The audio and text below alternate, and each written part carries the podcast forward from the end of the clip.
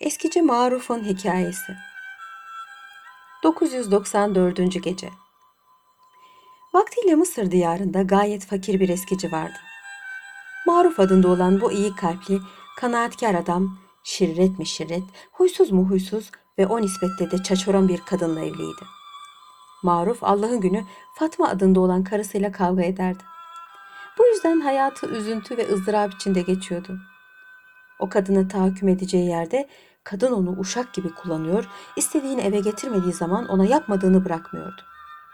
Bir sabah işine giden Maruf'u karısı Fatma, bu akşam gelirken bana bir batman tel kadayıfla bal getir dedi. Sakın ihmal etme yoksa gününü görürsün. Eskici Maruf ekmek parası kazanmaktan acizdi. Kadayıf parasını nereden bulacak? Hiç sesini çıkarmadan dükkana gitti. O günlerde işlerde kesat olduğu için akşama kadar ancak ekmek parası kazanabildi.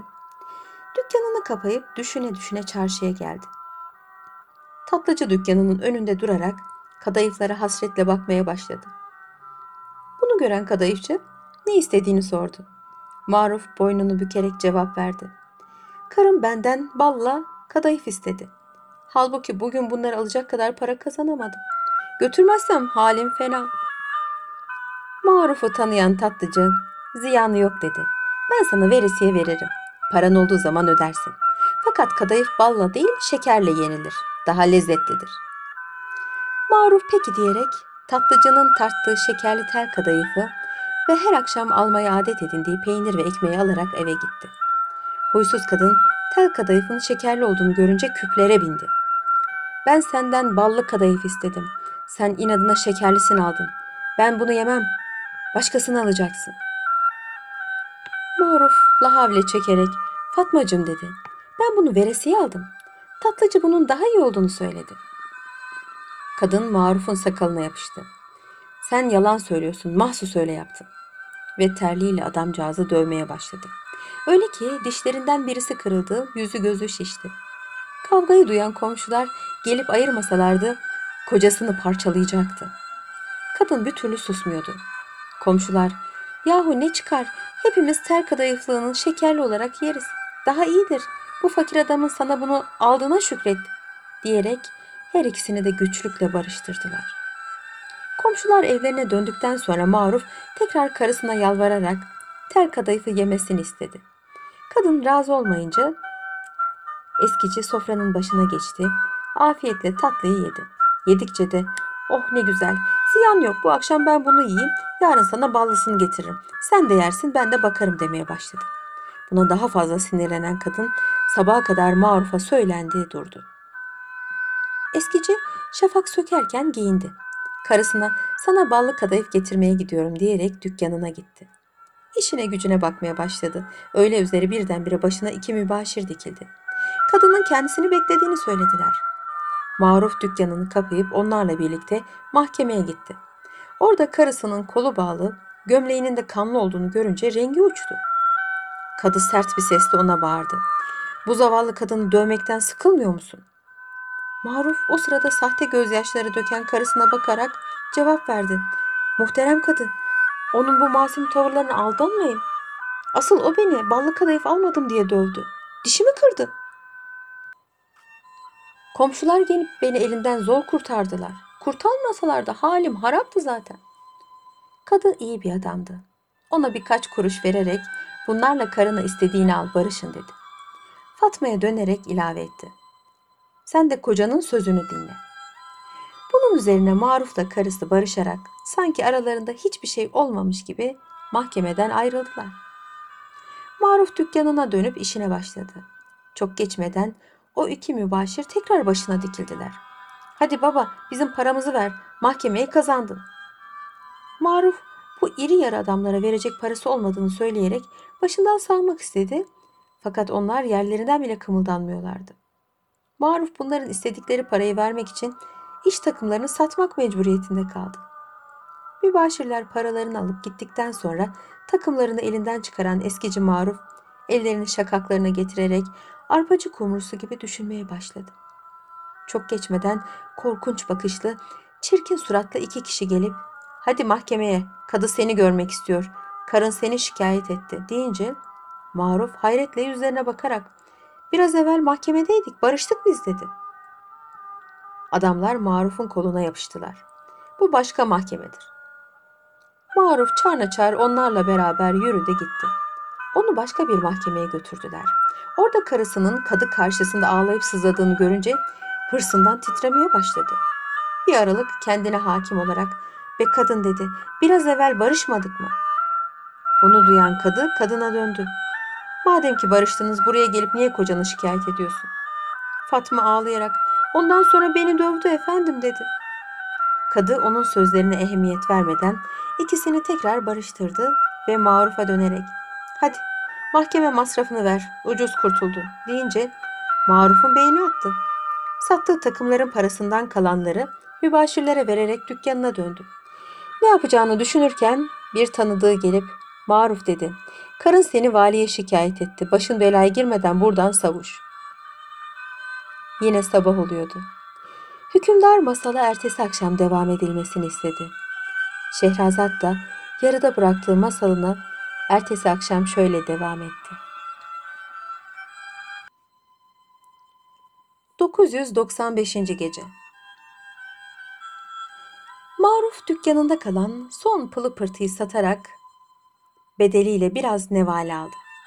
Havanın soğuk ve yağmurlu olmasına rağmen şehir haricine çıktı. Bir viraneye sığınarak yağmurun geçmesini bekledi. Bir aralık oradaki taşların üzerine oturarak ağlamaya ve yüksek sesle Allah'ım beni bu kadından kurtar. Beni onun erişemeyeceği uzak ülkelere gönder diye feryat etmeye başladı. Çok geçmeden harabenin duvarı ikiye yarıldı. Dev gibi uzun boylu, korkunç suratlı bir adam çıktı. Sert bir tavırla. Beni ne diye rahatsız ettin? Yüz yıldır burada oturuyorum. Şimdiye kadar kimse buraya ayak basmadı dedi. Birdenbire sesini alçaltarak ilave etti. Söyle bakayım senin derdin nedir? Sana acıdığım için derdine çare bulmak istiyorum. Bunun üzerine Maruf karısıyla olan kavgalarını ve onun başına getirdiği felaketleri anlattı. Dev adam ona acıdı. Seni karının bulamayacağı uzak bir ülkeye götüreyim mi? Maruf bu teklife muvaffakat edince dev eğilerek peki hadi öyleyse sırtıma bin dedi. Maruf büyük korku ve heyecan içinde devin sırtına bindi. Biraz sonra kendini havada memleketinden bir hayli uzaklaşmış buldu. Nihayet dev onu yüksek bir dağın tepesine bıraktı ve aşağıyı göstererek Maruf dedi. Şuradan aşağıya inince karşına büyük bir şehir gelir. Oraya git ve orada yaşa. Eskici Maruf geceyi dağda geçirdi. Sabah olunca dağın tepesinden aşağıya indi.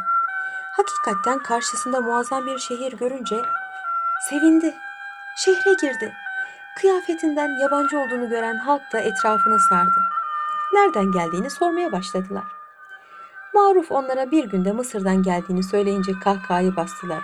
Ayol sen deli mi oldun? Mısır'la bu şehrin arasında tam bin senelik yol vardır. Maruf onları ikna etmek için dağarcığından Mısır'dan getirdiği taze ekmekte peyniri gösterdi. Halk bunun kendi ekmeklerine benzemediğini ve daha tazeliğini muhafaza ettiğini görünce de şaşıp kaldılar.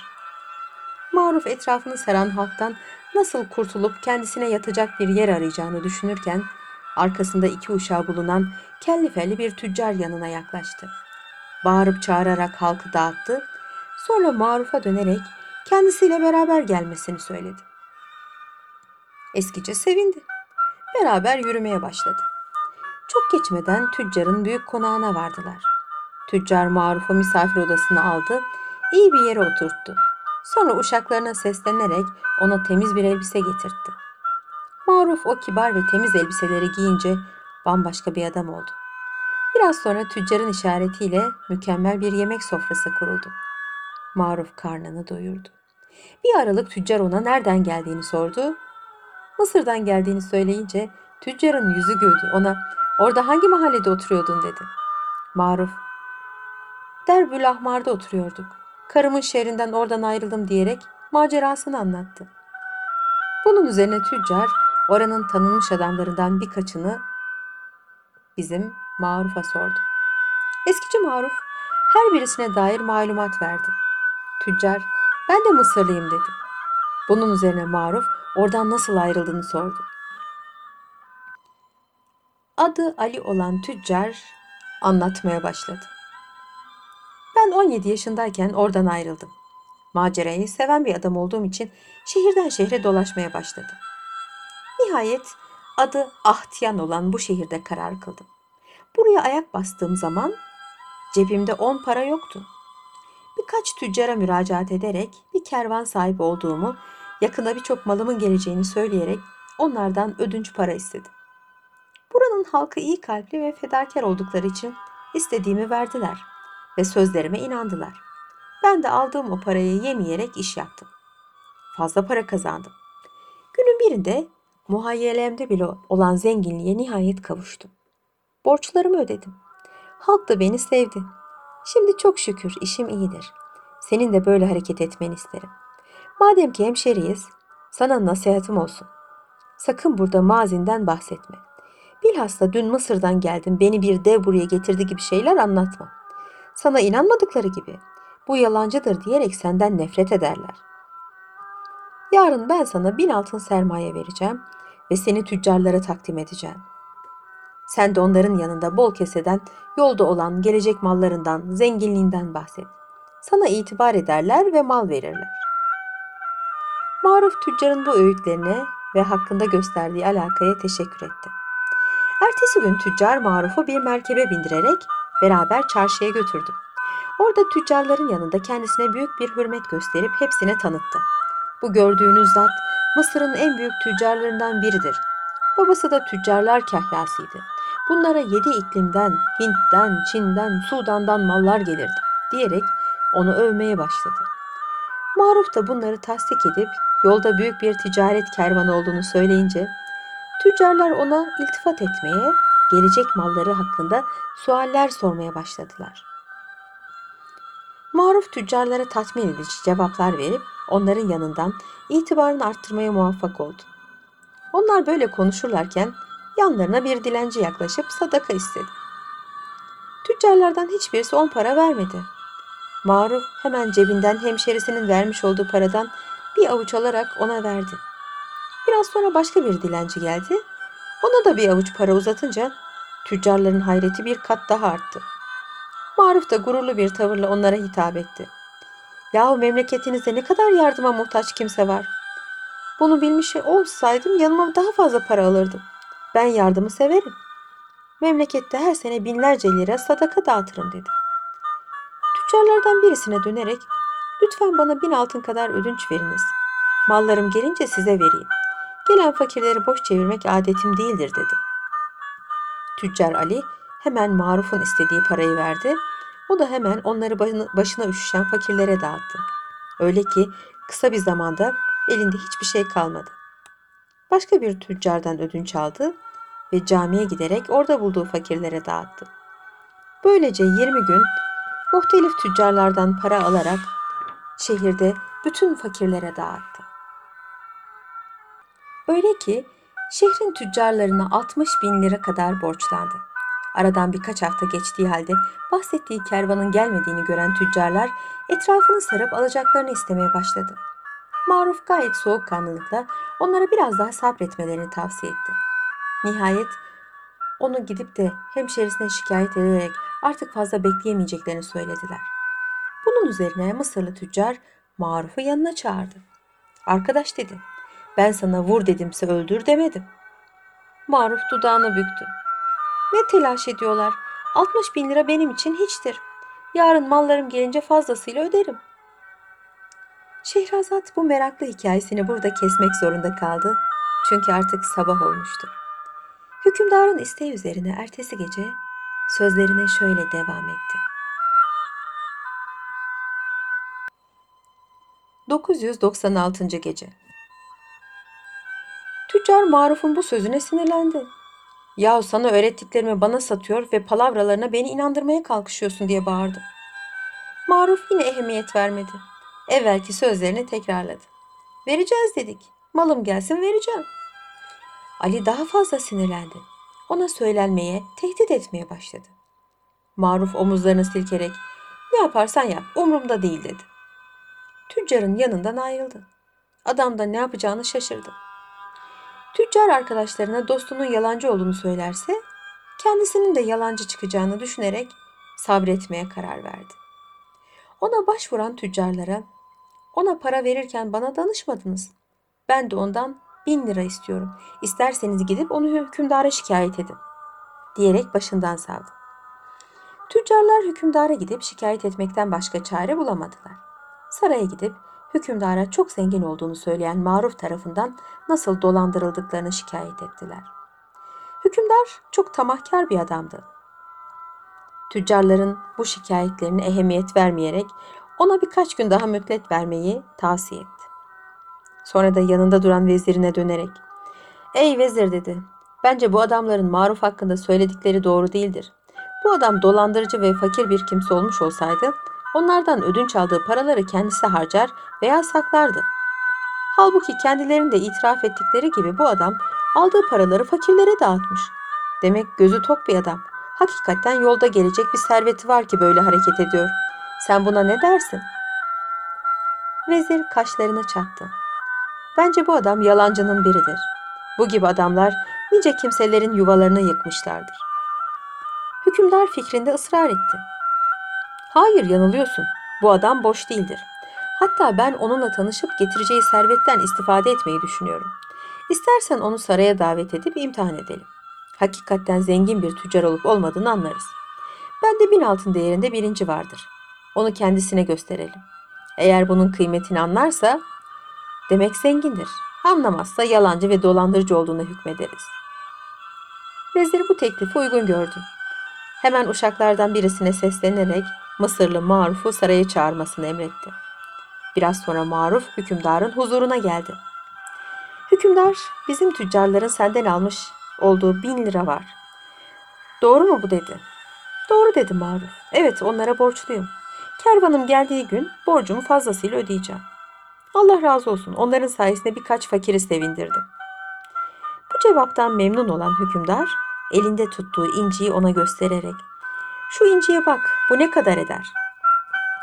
Maruf inciyi alıp parmakları arasına sıkıştırıp kırdı ve dudaklarını bükerek bu ehemmiyetsiz bir taştır. Etse etse bin lira eder.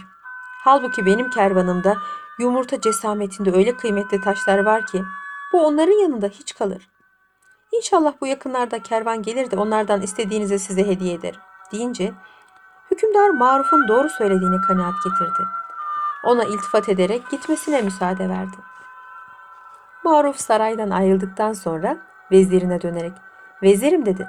Sen git Maruf'un gönlünü yap ve benim kızımla evlenmeye talip olmasını tavsiye et ki gelecek servetinden başkaları istifade edeceğine bana ve kızıma kalsın. Vezirin canı sıkıldı. Efendimiz, bu adam yalancıdır. Ona inanmayınız. Böyle ne olduğu belirsiz bir serseriye kızınız layık değildir. Hükümdar vezirinin vaktiyle kızına talip olduğunu ve kendisine red cevabı verdiğini hatırlayarak senin kızımda gözün olduğu için ona başka birisinin talip olmasını istemezsin. Bu gayet tabidir dedi. Sen dediğimi yap. Başka bir şeye karışma. Vezir hükümdarın gazabından korkarak Maruf'un yanına gitti hemen. Onu tenha bir yere çekerek Maruf dedi. Hükümdar sana kızını vermek istiyor. Buna ne dersin?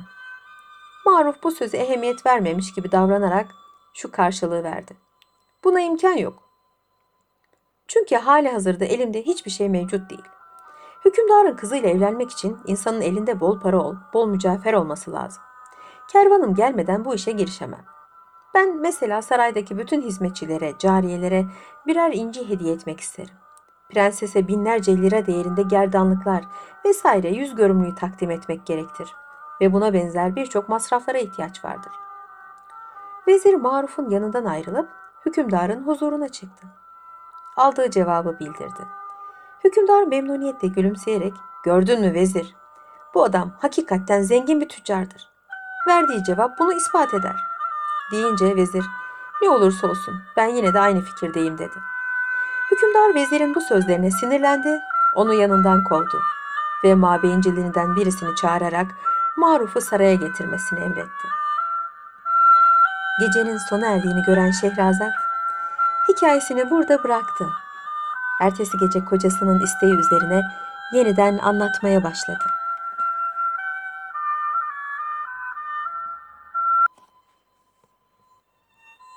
...997. Gece saraya gelince hükümdar onu yanına oturtarak ''Ey Maruf'' dedi. ''Vezirime söylediklerini öğrendim. Düğün için kervanın gelmesini bekleyemeye lüzum yok. Bana damat olmaya muvaffakat ettiğin gün hazinelerim emrine amadedir. Düğün için istediğin kadar para harca. Hiç çekinme. Kervanın gelince ödeşiriz. Aramızda teklif mi var? Maruf muvaffakat etti. Hükümdar hemen kadıyı çağırarak kızıyla Maruf'un nikahını kıymasını istedi. Sarayda kısa zamanda yapılan hazırlıktan sonra Maruf prensesle nikahlandı. Muhteşem bir düğün törenini mütakip Maruf hükümdarın biricik güzel kızıyla gerdeğe girdi. Bu münasebetle Maruf düğünde bulunanlara ve sarayda hizmet görenlere birçok kıymetli hediyeler dağıttı. Şehrin bütün fakirlerine de bol bol para verdi. Maruf prensesle baş başa kalınca sevgilim dedi. Kervanım gelseydi sana ne büyük ve emsalsiz yüz görümlüğü verecektim. Fakat baban acele etti.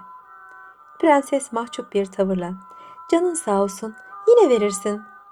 Maruf bu sözlerden memnun olarak prensesi kolları arasına alıp öptü. Sabaha kadar onunla hayatının en mesut dakikalarını yaşadı. Ertesi gün sarayda bir resmi kabul tertip eden Maruf, oraya gelen şehrin bütün ekabirine hediyeler ve ihsanlar dağıttı. Öyle ki Maruf hemen hemen hazinedeki bütün paraları ve mücevheratı tüketti. Aradan bir ay geçti. Bu müddet zarfında hazinedeki servet tükendiği gibi Marun kervanından da eser bile yoktu. Bunun farkına varan vezir hükümdara dert yandı. Hükümdar ona hak vererek peki dedi bu adamın iç yüzünü nasıl öğrenelim? Vezir biraz düşündükten sonra şu cevabı verdi. Bir insanın sırrını ancak karısı bilir.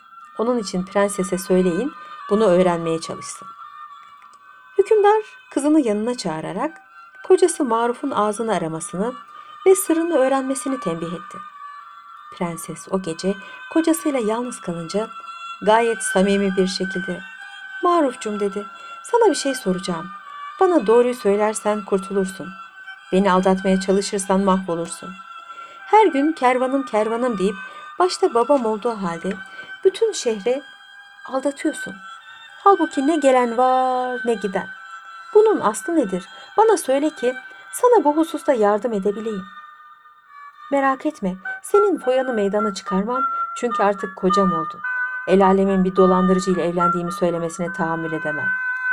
Babamı da müteessir olmaması için bir şey açmam. Maruf, prensesin samimiyetine inandı, ona hakiki macerasını olduğu gibi anlattı. Prenses içini çekerek, doğrusu çok yaman adamsın dedi. Yalancılıkta yektasın. Ne yapayım artık sen benim kocamsın. Senden başkasıyla evlenemem. Sana yarın beş bin altın vereceğim. Bir ata biner başka memlekete gidersin. Oradan bana mektup yazıp ahvalini bildirirsin. Babam ölünce seni buraya çağırırım. Beraber yaşarız. Ertesi gün Maruf erkenden uyandı. Karısının hazırladığı paraları heybesine koyup tedarik ettiği bir atla hiç kimseye görünmeden şehirden ayrıldı. Kızının getireceği haberi sabırsızlıkla bekleyen hükümdar prensesi yanına çağırdı. Maruf'tan bir şey öğrenip öğrenmediğini sordu. Prenses, babacım dedi, doğrusu ona böyle bir şey sormaya utandım. Fakat bir hadise oldu, onun doğru söylediğini anladım. Akşam üzeri kapımızı yabancı bir genç çaldı.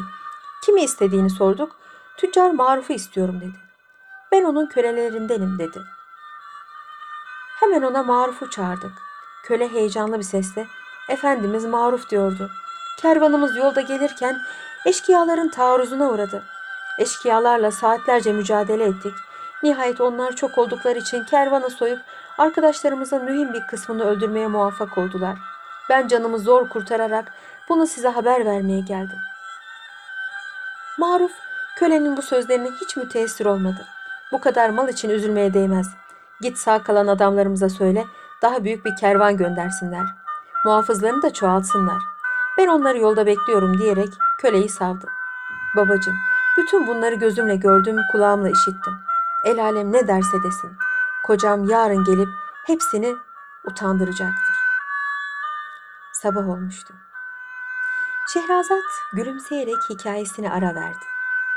Hükümdar masala ertesi akşam devam etmesini istedi.